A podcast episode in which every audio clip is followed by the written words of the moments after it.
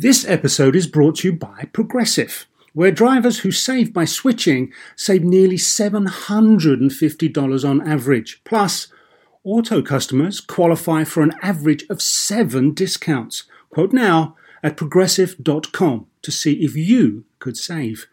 Progressive Casualty Insurance Company and affiliates national average 12 month savings of $744 by new customers surveyed who saved with Progressive between June 2022 and May 2023. Potential savings will vary, discounts not available in all states and situations. So, why do you want to learn a new language? I'll tell you why because ¿Dónde está el baño can be a very important question at times. You know, Rosetta Stone is the most trusted language learning program, available on desktop or as an app. Fast track your language acquisition with immersive lessons designed to teach you to pick up languages in a natural way.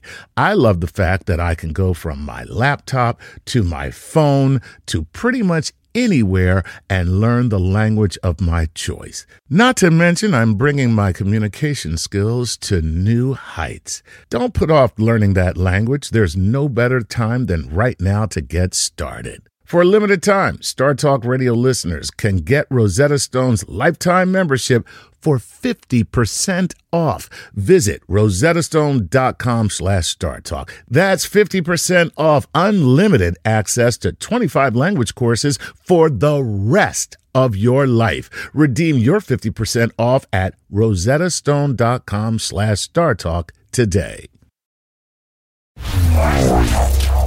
Welcome Star Talk, your place in the universe where science and pop culture collide. Star Talk begins right now.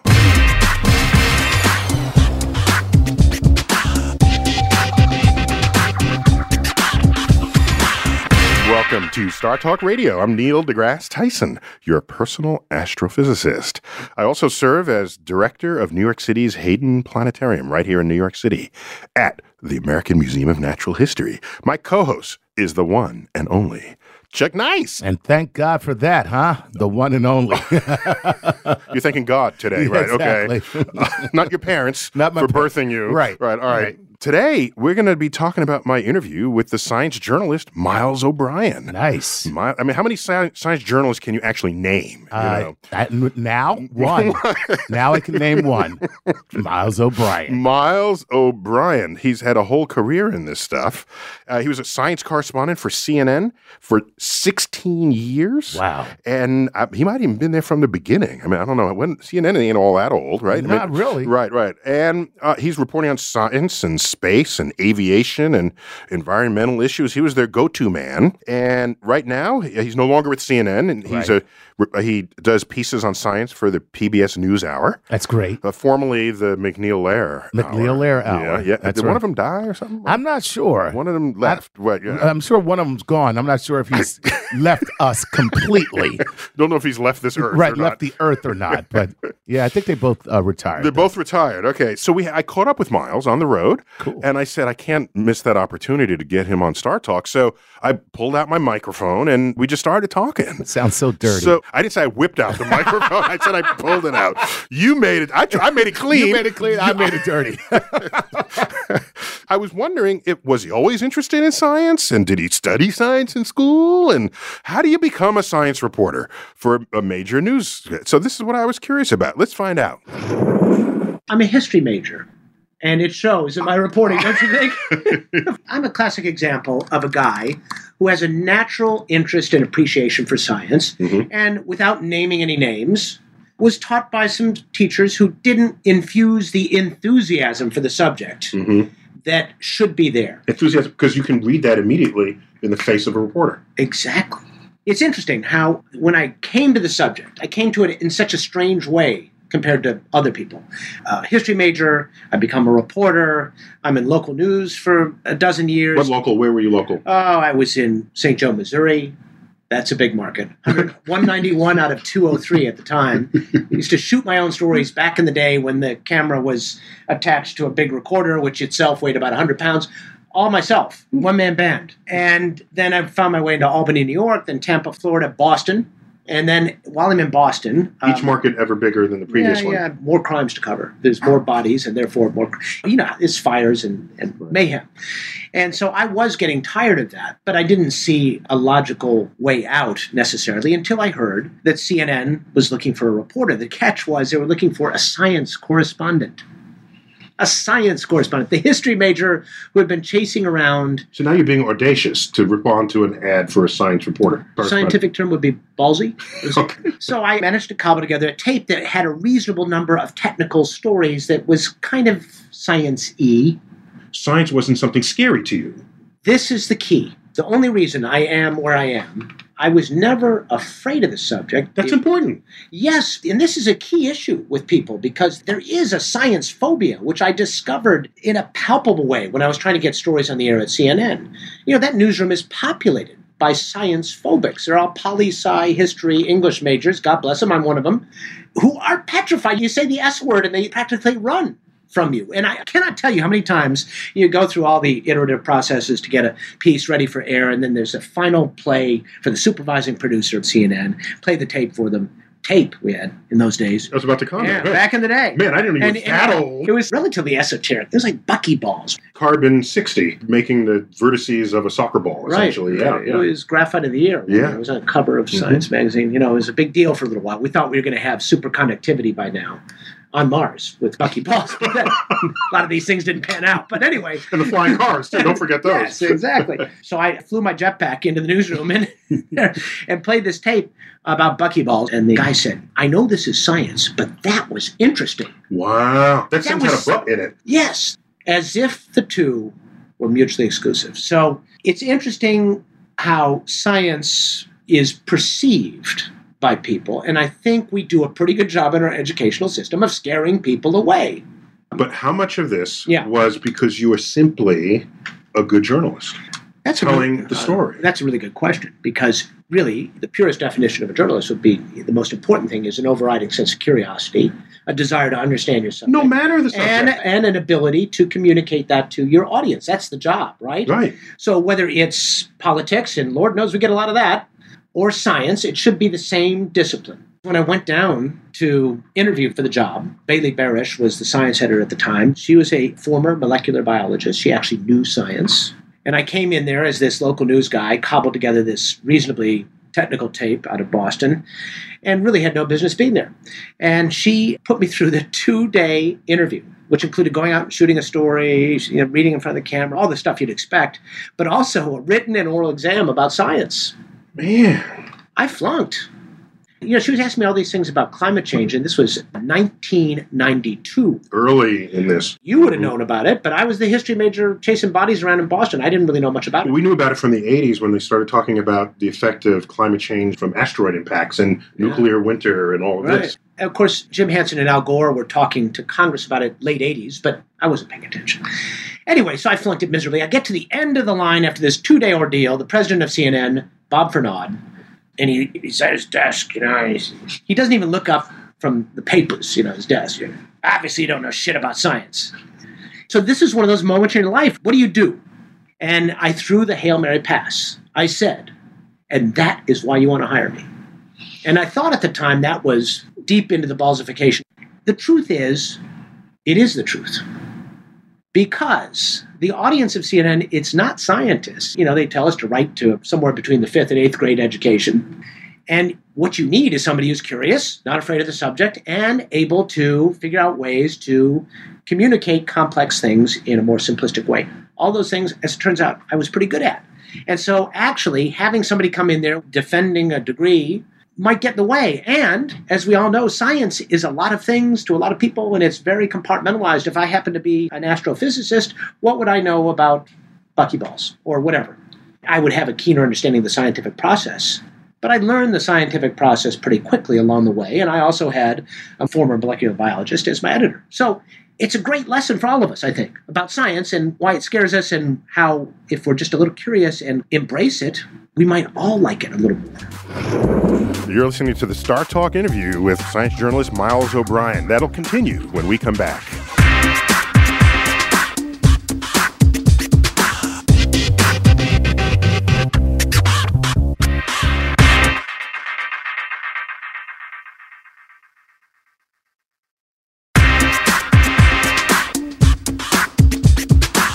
We're back. Star Talk Radio. Neil Tyson here. Chuck Nice. That's right. Across the desk from me. We're here in New York City, and we're talking about science journalism.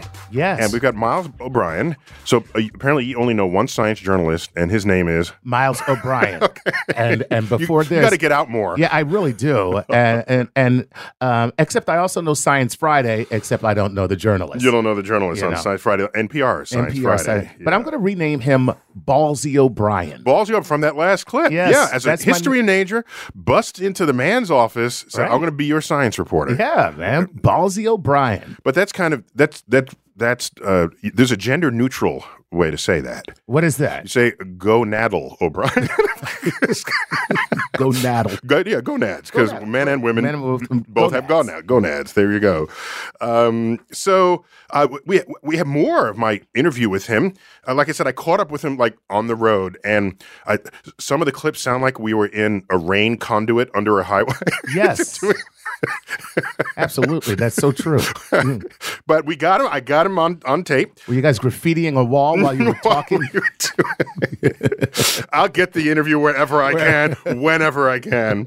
Uh, so. Uh, in this in this next clip, I'd, I'd asked him what is what's going on because it seems like journalists are now the center of the story. You know, they're not talking about something else. Everything's got to go through them and get their opinion and their perspectives. And I just was curious about the trend. Let's find out. I think the idea of journalists becoming personalities was probably rooted in a good idea, but has gotten out of control. The good idea is that we all need to kind of have somebody take us along for the ride. Otherwise, you'd all go out and do stories and it'd be mayhem, right? The notion of journalism is that you hire a guy like me who has the time, wherewithal, profession to go out and talk to people about complicated things and, and relay that back. In the process of doing that, you kind of want to go along for my journey and see how you did it. That makes for a more effective storytelling motif. So you're my uh, personal guide. Kind of like that. I'm a tour guide to the world of science. Now, you could do it other ways where people like you, as a scientist, could carry the entire story, sort of the old BBC style, right? No narration, just let the scientist tell the story. There's nothing wrong with that. It's just that this is another way to do it. What happens though is if you get really good at it, you get in the way of the story as the fame and the fortune and the attention get Your identity becomes bigger than well, the it story itself. dwarfs. It's like the, the sun exploding and taking the planets in with it. I don't know. That's a bad analogy. the point is, I think it's difficult to stop this train once it gets going down the tracks. And we're pretty far down the tracks right now. The thing about working for a place like PBS is no one cares.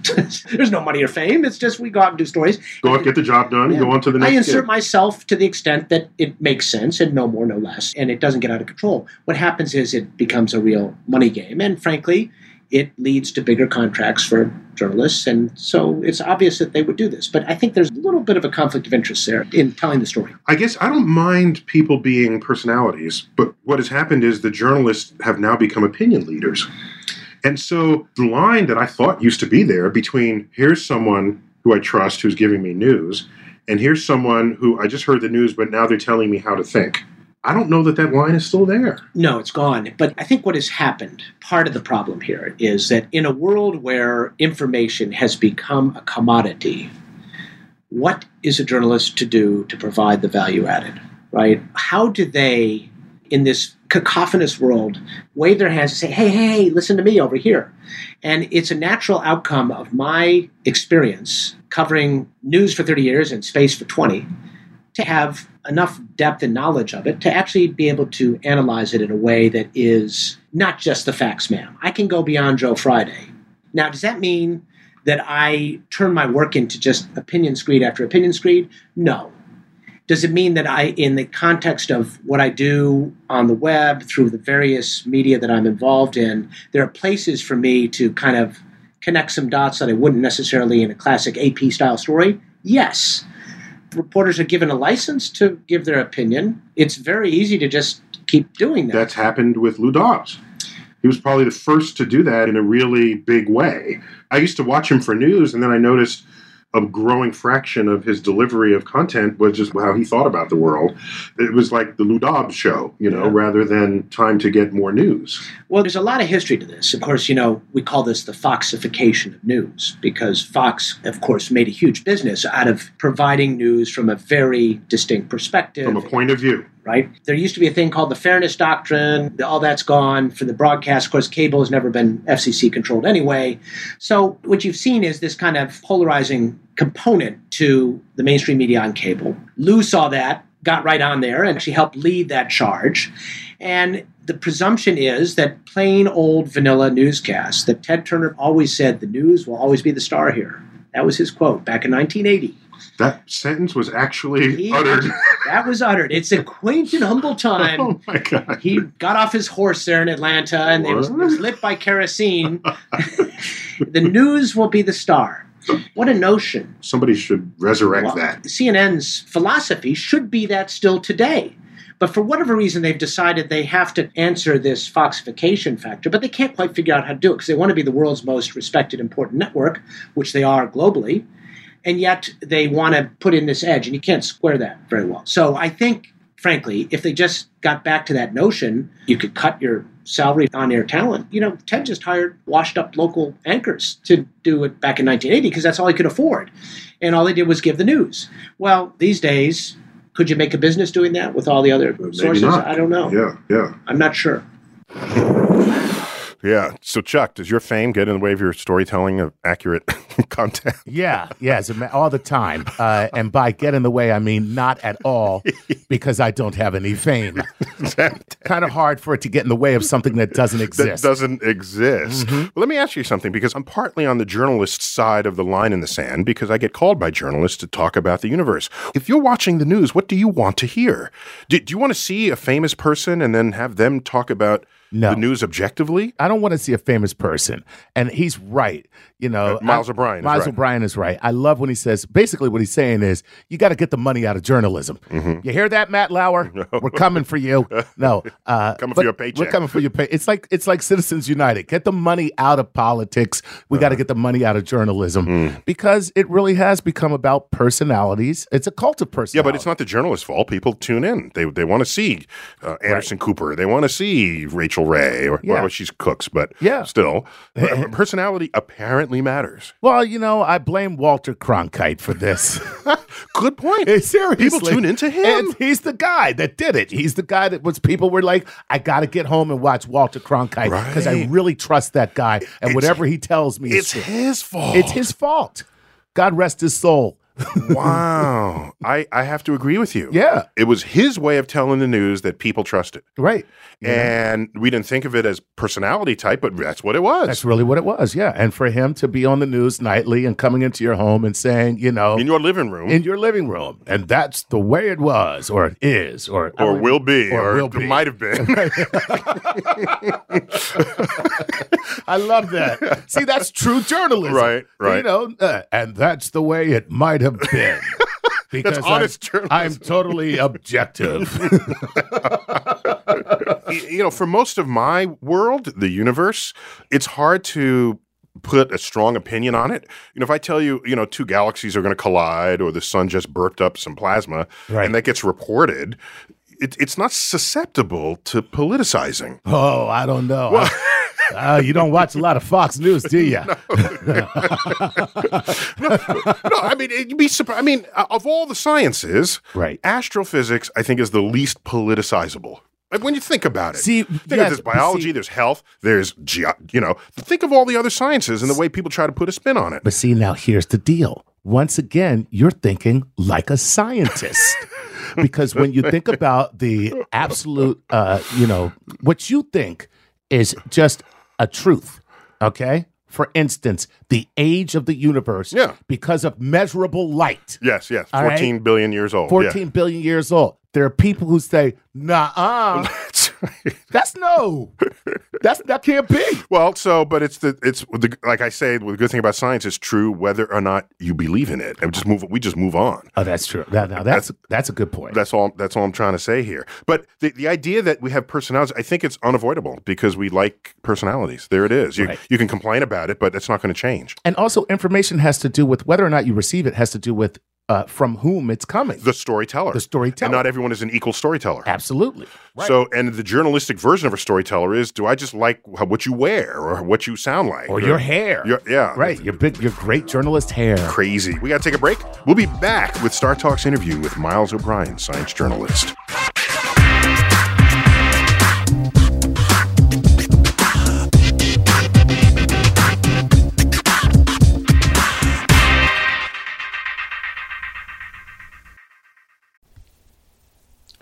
This podcast is supported by FedEx. Dear small and medium businesses, no one wants happy customers more than you do.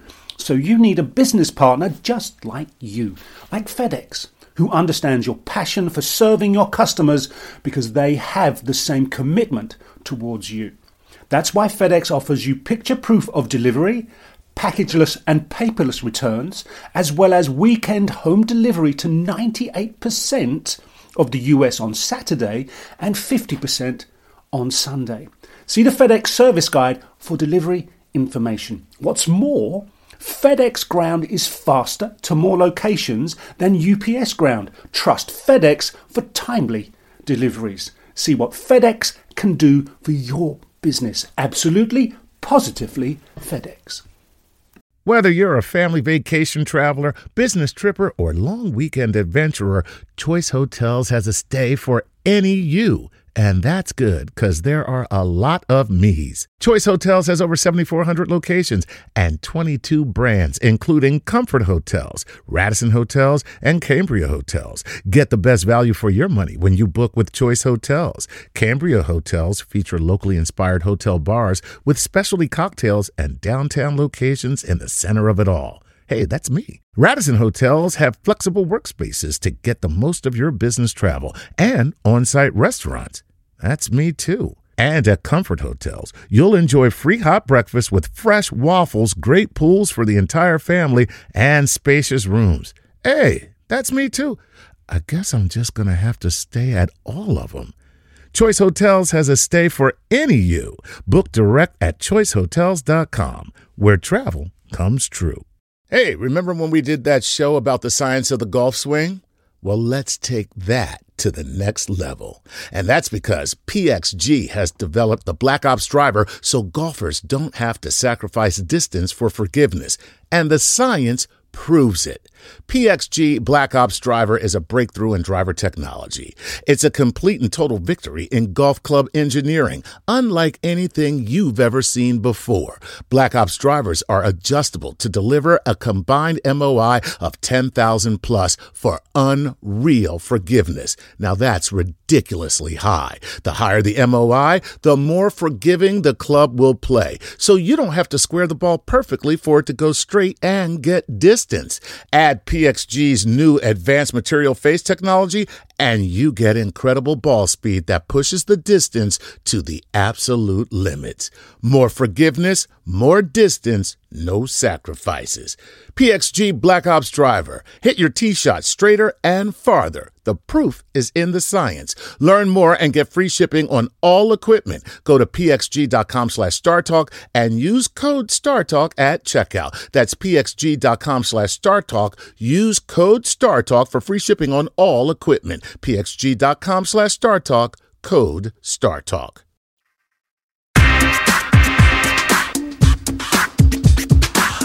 This is Star Talk Radio. Continuing, I'm Neil deGrasse Tyson, your personal astrophysicist. Chuck Nice. You're a personal comedian. What's that right?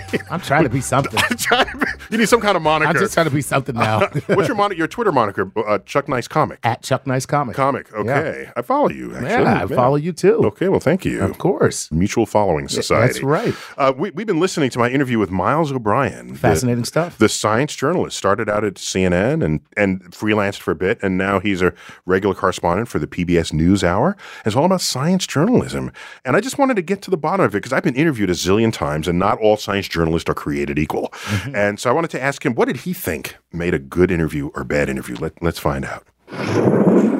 How many times have you sat and listened to an interview on TV where it's obvious the person doing the questioning is not listening? Yeah, I see that. And this happens a lot in live TV. It's very Like they're just going through the motion. Yeah, it's very difficult because they'll say, "Hey, we got Neil Tyson on this morning, and we're going to talk about this new planet they discovered, right?" And we got maybe four minutes. And when you get on the air, somebody's gone long before you, the politician, and, and they get in your ear and they say, "We only have two minutes with Neil."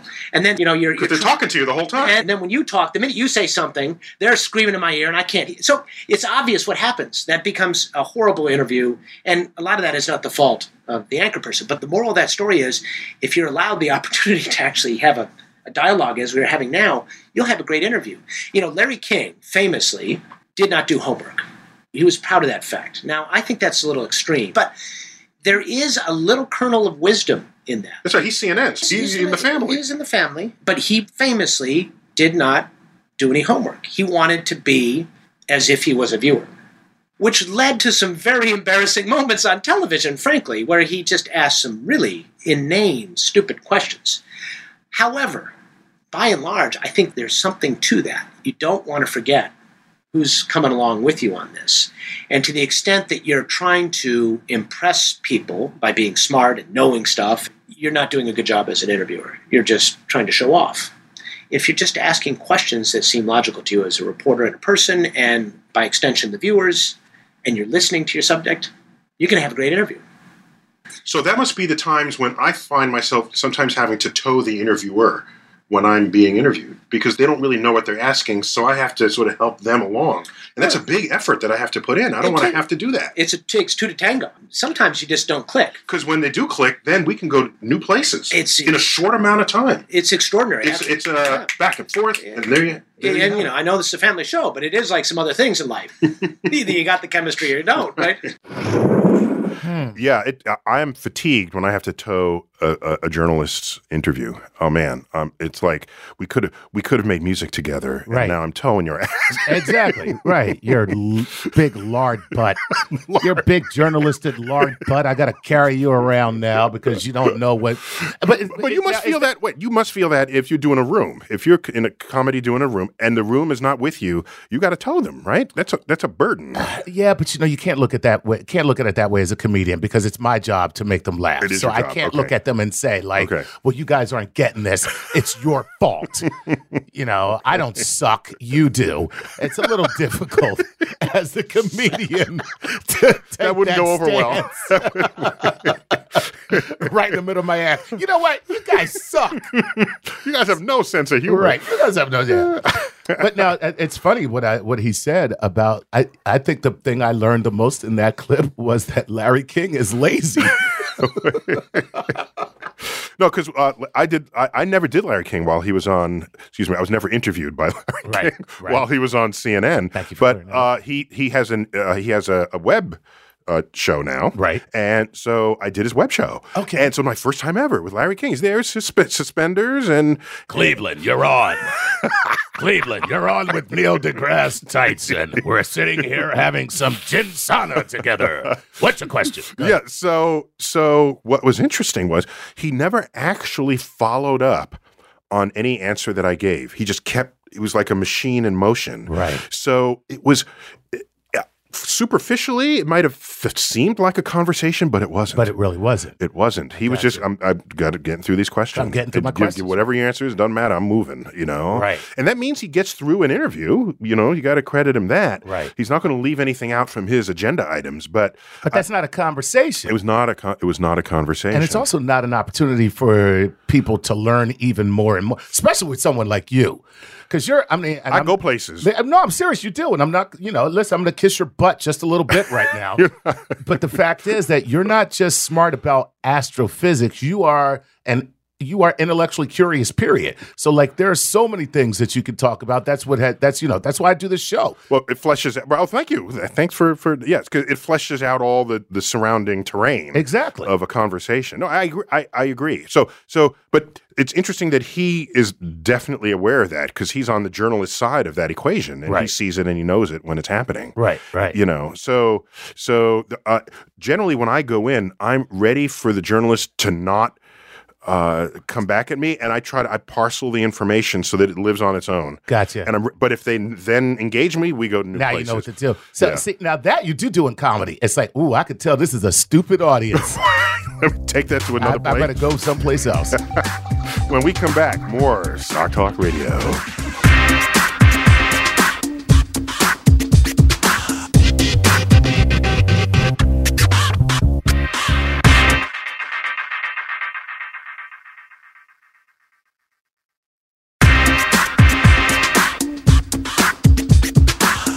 Star Talk Radio, we're back. Neil Tyson here with Chuck Nice. Chuck, uh, we, we just came off that clip about what's a good interview or a bad journalistic interview. Right. I you know, I, I don't expect anything from the journalist. I try to come with my information parceled, and I check to see if does it click or does it not. Right. And so I put out a little a little testers to see are they paying attention or and, and are they not. Oh, you know? absolutely. We do that in comedy too. You do? Yeah, you have to calibrate your audience. Calibrate. Oh, Yeah. cal- I love the word. you Very, have to, very you know, scientifically literate. You you you got you got to float little trial balloons. You know what I mean? You tell a joke and then they don't get. You're like, oh, okay, I see what it is. We're going in. Dick jokes. It is. Dick jokes That's what you're getting. Okay, people. Nothing smart for you. No, You're calibrating the intelligence level of your Basically. audience. I don't know. so Miles O'Brien has a lot of history there. He started at CNN, and then CNN closed their science division. God. And I said, "Look, I can't interview Miles without hearing some backstory on that. So let's see what he has to say." in 1980, when CNN was new, and the fanciest commercial they could get on the air was the Chia Pet and Zamfir the flute guy, AT&T, back when it was really Ma Bell, approached Ted Turner and said, Ted, how would you like it if we sponsored your fledgling cable news network for science stories? And Ted said, Science, yes, we'll do science. Now, admittedly, Ted Turner probably would have done science eventually. Would have gotten around to it. But AT&T forced the issue. They came in and they said, "We want to do three spots a week. You'll play the spots, and right after the spot, we'll air an AT&T commercial, and then we'll compile those pieces along with a few other things, and we'll have a weekend show called Science and Technology Week, and we're going to give you X million dollars." Brilliant idea. all of a sudden there was a science unit at CNN, brand new network, cable news, 24 hours, and they had a science unit run by a molecular biologist, Bailey Barash. And off to the races they went. And for years and years and years, the world could be coming to an end, and those spots would air. Because Guaranteed time. the pieces were linked to the advertiser. We had a direct linkage between our science coverage and moolah. A That's the of- crash truth, not some noble No. principle. It's it was money. money. there were other they had a travel show that was similarly linked to commercials and over time cnn decided they didn't like that and they didn't have to do it anymore because they got to be the big dog and so why should we force ourselves producers hate this because in the middle of their show they have to put the buckyball piece in with the at&t spot right after it and it messes up their show and if something's going on and makes it difficult for us to produce our shows. So let's get rid of the linkage. And once they got rid of that linkage it was just a matter of time. Now, I deluded myself into thinking we were so good and that they cared, or at least I thought that for a while, but then I noticed we weren't getting on the air. We would pitch ideas, we would produce stories, and they wouldn't get on the air. And then we get queries from certain shows to do, you know, how does that water skiing squirrel water ski anyway? Is there some science there? That was the beginning of the end. Yeah, So the first shuttle launch that you're not covering for CNN because you got pink slipped. right. I'm watching CNN, and in come the replacements. Send in the clowns. in come the replacements, and this particular launch it landed at night. hmm So there was like the night scope on it. And so they announced saying, Oh, yeah, there's a glowy area of the shuttle. Yeah, they got a special camera that makes the hot spots glow. And so I tweeted, I said, Could someone teach the reporter the word infrared? so he was describing what he saw, but with no understanding behind it. And so therefore, the viewer is not taken to a new place that they don't see for themselves. And worse yet, no one in the newsroom would have called him on that and said, You dummy, that was infrared. Because they either are not listening or are equally uninformed. So, Chuck, if you don't have dedicated staff, they, they don't have the vocabulary, they don't have the insight, they don't have the lexicon to carry a story. So they're just people on the street at that point, Right. not trained journalists. Exactly. Yeah. People who are, yeah, these guys are going up into the sky in their sky chariot. oh my God, look at that. It's magic. and there's hot flames coming out the back. Exactly. Apparently, the ship had Mexican. There's a lot of flames coming out of the back. Oh, what? it's terrible. It's terrible. No, it's you know it. It makes sense. You're absolutely right. It, it, it- what he just hit on and what you just said are one of the things that beyond that, in addition to that being annoying, the fact that these guys are kind of proud and think it's cute when they don't know something Oh. about science. You know what I'm saying? Right, right. Oh, I never did well in science. Ha ha ha ha ha. The interesting thing is there's a lot of mysteries in science where if you learn a little bit of science, then you could talk about those mysteries, not the mystery of why you don't know the word infrared at all. Right. and, that, and there's not a mystery behind that. It's called public school. Public school. this is all right. This is Star Talk Radio. We'll be back in a moment.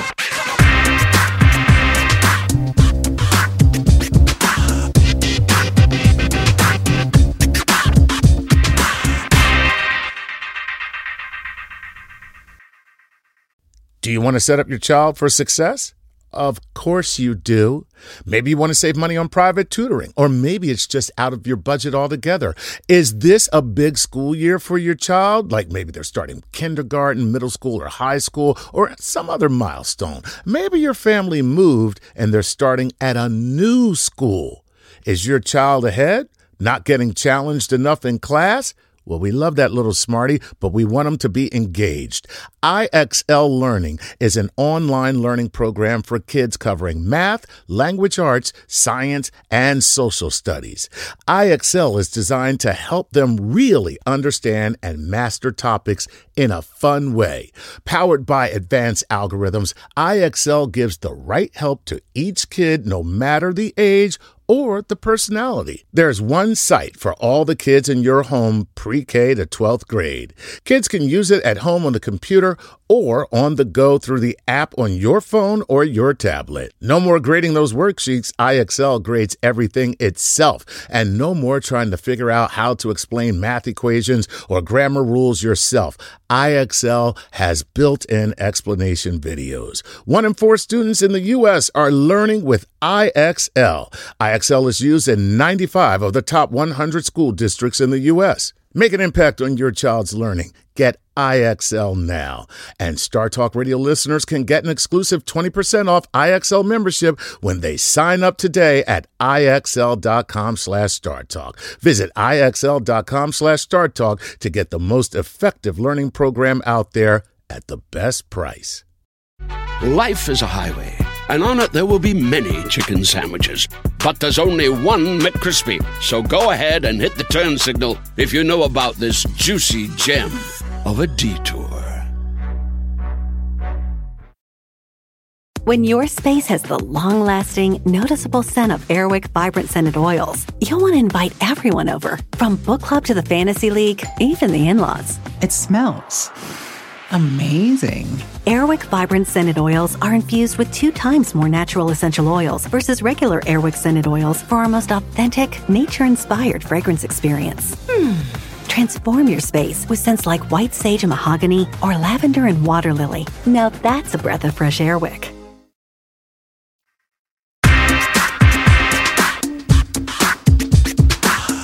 Star Talk Radio, Neil deGrasse Tyson here, your personal astrophysicist, and I'm in studio with Chuck Nice. Yes, Chuck Nice comic. that's right. At Chuck Nice Comic. At, that, is that where you? No, you're at here right now. I am at here. Oh, my mother would just had a stroke. That's where, where you be at. Where you be at?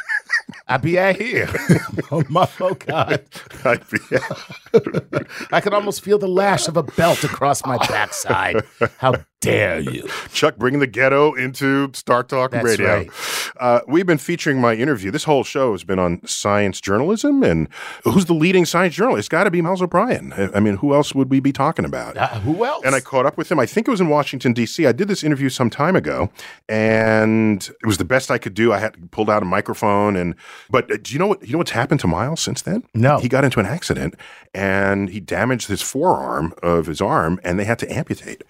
He's like missing half his arm now. oh my goodness. Yeah, I know. He, he had really good spirits about it because the, the option was to not amputate and then die.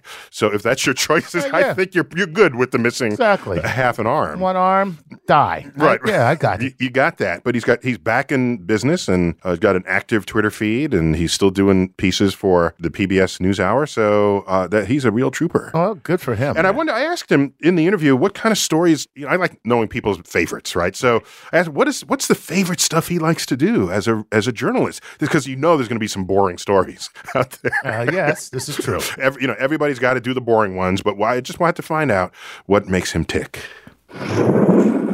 what meant the most to me as a journalist covering the loss of Columbia, to be on the air for 16 solid hours live, no net, and drawing upon my knowledge and wits. This is the Columbia Space Shuttle that Yeah, broke up. The loss, February 1st, 2003. At, at that time, I was a couple of weeks away. We had been having private meetings to talk about what NASA had agreed to do, which was to fly me on the shuttle to the station. That was all ready to go once Columbia landed. You were in line to be an astronaut. I was going to do. I was going to move to Houston. I had the whole thing lined up. I'd been working on it for years. And that Saturday morning, we lost Columbia crew, friends of mine, NASA. Yeah, this is our family, right? And so, as a journalist, talk about a mix of emotions to deal with. And I went on the air for 16 hours and, frankly, helped our nation get through a horrible tragedy. And so, I'm extremely proud of being a part of that. But to say that's your favorite story sounds really strange because it's a horrible thing. So, the bookend of that is to cover John Glenn's return to flight with Walter Cronkite as my co anchor. Who else in the world can say Walter Cronkite was their co anchor? And we ended up having a nice relationship that lasted up until his death. That's the way it was. he was a great man and it was a wonderful experience. So it's hard to beat those two. Uh, is there some future story that you you want to cover? You know, if I had the opportunity, I would gladly take a one way trip to Mars and set up a bureau there. gladly. Wouldn't that be awesome? Wouldn't that- Mars Bureau. Yeah, that Mars Bureau. Oh, that even that sounds great Doesn't too. that sound good? Miles O'Brien. Reporting live from the Valles Marineris. Well, then to see the reporting live, Mars. I thought about this reporting live thing. You think the lag is bad going to Baghdad now? Twenty minute the punchlines on jokes don't go so. yeah, there's no witty repartee. you know, Miles, how you doing? Right, we get back in 40 Twenty minutes. minutes later. 20 there and 20 back. yeah, yeah, you can't have yeah, spontaneous live reporting. Right. Yeah, because Mars, you know, at its sort of average is 20 minutes away, light travel time. Like travel time. Right. So I'm going to say, "Hey, Miles, how you doing?" 20 minutes later, he receives it, and he's uh, and he, he can answer instantly. Right. Right. I'm fine. 20 minutes later, later. back. Right. That's great. Okay. and here's the thing that, that would kill that conversation. I'm sorry. Could you say that again? You're done. Just wasted an hour. exactly. so there'd be some serious uh, nipping and tucking of those interviews to, Right. to put them to put 'em on air. But uh, it's interesting how tragedy and and consider that CNN its greatest ratings over all the years were during tragedies when during the Gulf War. True. You know when it was major disasters, people tune into CNN, and so uh, there it is. Um, I mean, it's maybe it's it's something deep within us all. I, I don't know. We we, we Oh, yeah, we definitely gravitate towards uh, the macabre and, and, and tragedy. does that work in humor too? Did you? Yes, it does, as a matter of fact. Which is odd because people want to laugh, but now you're going to make them sad, and they laugh about being sad. And well, there is a very specific dark humor that many people, uh, you know, uh, uh, subscribe to. Really? that they just love when you, you know, when you have jokes. You like there's. Okay, uh, like dead grandmom jokes. Okay, I hate to put it. Dead out there, grandma but jokes, There's okay. there's a whole genre of they're just called dead grandmom jokes. Just the dead grandma genre. yes, and people. You guys it. are messed up. We are messed up in the head, man. you guys are just messed up. Okay. so actually, no. Now that I think about it, when I tell cosmic stories, the ones that oh, people eyes open the most are like when the spe- the human species goes extinct from asteroids. Oh, or God, when, if you if you get stretched and spaghettified, falling into a black hole. Yeah. People people totally dig that. well, there's something in our psyche that I mean. Okay, so it's not you comedians are messed up. We are messed up as humans. Absolutely. I mean, I have to admit, one of the most fascinating things to me is when you think about two galaxies colliding. A train wreck that is the most awesome thing to observe ever. Absolutely. And why would that appeal to me? Okay, so we conclude in this Star Talk that human beings are just messed up There you go. in the head. Thanks for tuning in. Have a nice day. You've been listening to Star Talk Radio. I'm Neil deGrasse Tyson. Chuck Nice, thanks as always for being my co host. That was all about journalism. It'll continue. Trying to bring the universe down to earth any way we can. I'm Neil deGrasse Tyson. You've been listening to Star Talk Radio. As always, I bid you to keep looking up.